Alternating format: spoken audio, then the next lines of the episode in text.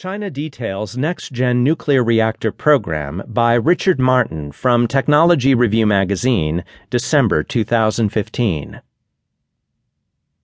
A group of nuclear scientists and entrepreneurs gathered this week at Oak Ridge National Laboratory in Tennessee to observe the 50th anniversary of the molten salt reactor experiment, a program carried out at Oak Ridge in the 1960s to build a novel nuclear reactor. Molten salt reactors use liquid